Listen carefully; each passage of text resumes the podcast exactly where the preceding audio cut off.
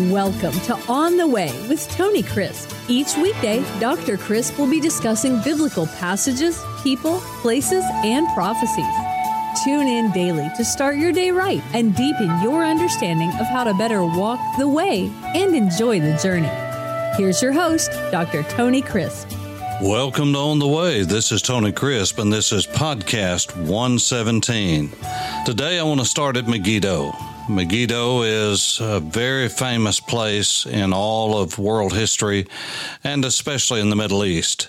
It was the chariot city of Solomon that guarded the Jezreel Valley, the great plain, which was the crossroads of the ancient world, and will in the future be the crossroads where all of the world will come together for a great battle at the end of the great tribulation period, as is mentioned in the book of Revelation. But I want to look at it from a geographical standpoint today, as far as standing on the mountain and looking toward the north and toward the northeast. As you stand on Mount Megiddo, you are standing at a place where all of the great world leaders have come through. Not only was Solomon and David there, but all of the kings of Israel passed through there and many of the kings of Judah. But since that time, the Assyrian leadership, Shalmaneser, Sargon, Sennacherib, all of them came that way. And then Cyrus the Persian, Nebuchadnezzar, all of those men came through and by Megiddo and to Megiddo. Think about it, Alexander the Great, uh, Pompey, the great Roman general, Vespasian, Titus, and all of those who for the last 2,000 years have made their way there. And Napoleon Bonaparte said that it was the greatest battlefield in all the earth.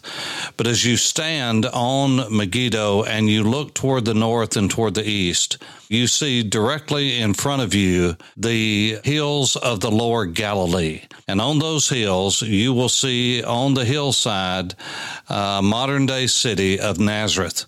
Now, the city that would have been there during the days of Jesus would have been very small. As a matter of fact, when the top 100 cities that were in existence during the time of Josephus Flavius, you would have not even had Nazareth mentioned. It probably was a village of no more than 20 to 30 families, and it would have been very small. But it's still there today. The water source is still there. There's a couple of churches, a Roman Catholic church church, a Byzantine church that are built over and near the well. And Nazareth Village is there today. And I'll come back to that in just a moment.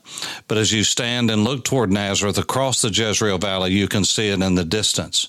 And just from the city of Nazareth, if you go counterclockwise, Nazareth being 12 o'clock high right in front of you, if you went to about 1.30 to 2 o'clock, you would see a hill that looks like a an old black cast iron washpot that's turned upside down. It's rounded on all sides, and that would be Mount Tabor. Now, Mount Tabor is where Barak and Deborah Devorah. You remember the judges as they fought against Sisera and all of the hordes from the north and from Hatzor that we'll talk about on another podcast. And between Tabor, if you go to 230, you're going to be looking at Ha-Moreh.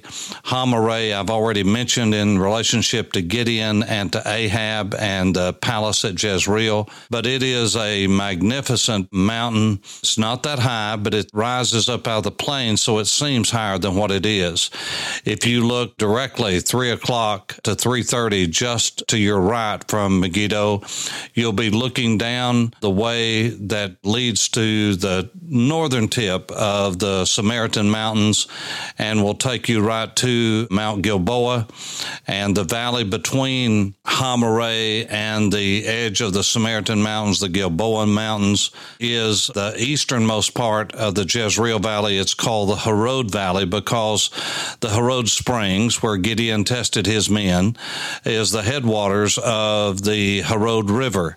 Now, we would call it a creek because it's not much more than that in America, but during the rainy season, it forms a wide swath of water that goes down and flows by the ancient city of Bet Shan. And Bet Shan is at the foot of Mount Gilboa, where the Samaritan Mountains end, and where Saul and Jonathan were killed on Gilboa. They were hung on the walls of the city of ancient Bet Shan. Now back to Megiddo because we've gone from 12 o'clock to 3.30 or 4 on the clock. But if we go counterclockwise and we go all the way to 9 o'clock, we're looking back to our left at the rise of Mount Carmel that is due west from Megiddo.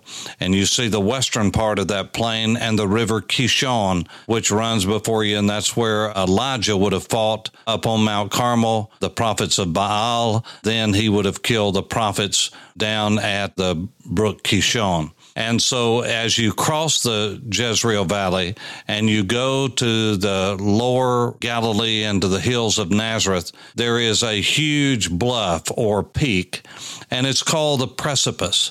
And many times I will take groups to the precipice because the Roman Catholics, of course, believe that that's where they would have taken Jesus to throw him off of the high mountain and when he claimed that he was God and that he slipped through their midst. I do not believe that. But this is a good place for me to tell you on our travels that I am so grateful for the Roman Catholic historians and the Roman Catholic orders that have preserved many of these holy sites and holy places. And some are accurate, some are not accurate. But the fact is that down through the centuries, they have had them. They have had the property. They've taken care of them no matter who is in the land. And if it were not for them, we would not have access to those places today. So I'm very grateful for what they have done over the years in preserving the holy places. But as you go to the hillside that overlooks the Jezreel Valley, again, I do not believe that's the place where they would have tried to throw Jesus off of the bluff. I think that would have been closer to where the city was, which is a good mile to two miles away from where the precipice is around the road, and they would have not taken him out that kind of distance because there would have been many places they could have thrown him off of a bluff before they ever got to that precipice. But the reason I take people there, many of you have seen seen pictures of me teaching there or someone else teaching because it looks like you're standing out in midair. But that is a place where I go and take people because you can see Mount Tabor very closely. You can see the village of Nain, where not only in the days of Elijah and Elisha was it active and a widow's son was raised, but also during the days of Jesus. Jesus raised the widow's son of Nain, of Nain, we call it.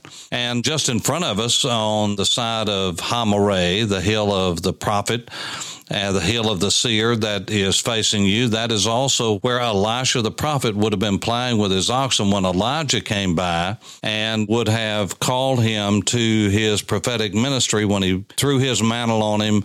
And as you know, Elisha burned all of the implements and uh, sacrificed his oxen and committed wholeheartedly to following the Lord, the God of Israel, and to his mentor, Elijah. And so these are just just some of the things that you will see when you go to Israel. Those of you who are listening to this who have been, your mind's eye has been following me, and you're right now seeing the sights that you saw. You're smelling the smells that you smelled. You're hearing the sounds of quietness and the wind blowing. And if you look from that side facing south and you look to the right at about two o'clock, you would see Mount Carmel on the other side of the valley from you and Haifa jutting out into the plain. Many times, some of you who are listening to this have, we've been there when we've been able to see the tower of Haifa University just before it goes down into the drop off to the Mediterranean. And so I hope that this has been a blessing to you as you have traveled with me as we walk on the way through Israel. This is Tony Crisp. Thanks for listening to On the Way with Tony Crisp. Tune in every weekday for information on biblical passages, people, places, and prophecies. Fridays are for your questions. Email your questions to questions at tonycrisp.org. Then just listen for your question to be answered on Friday's podcast. That's questions at tonycrisp.org. Thanks for listening and have a blessed day on the way.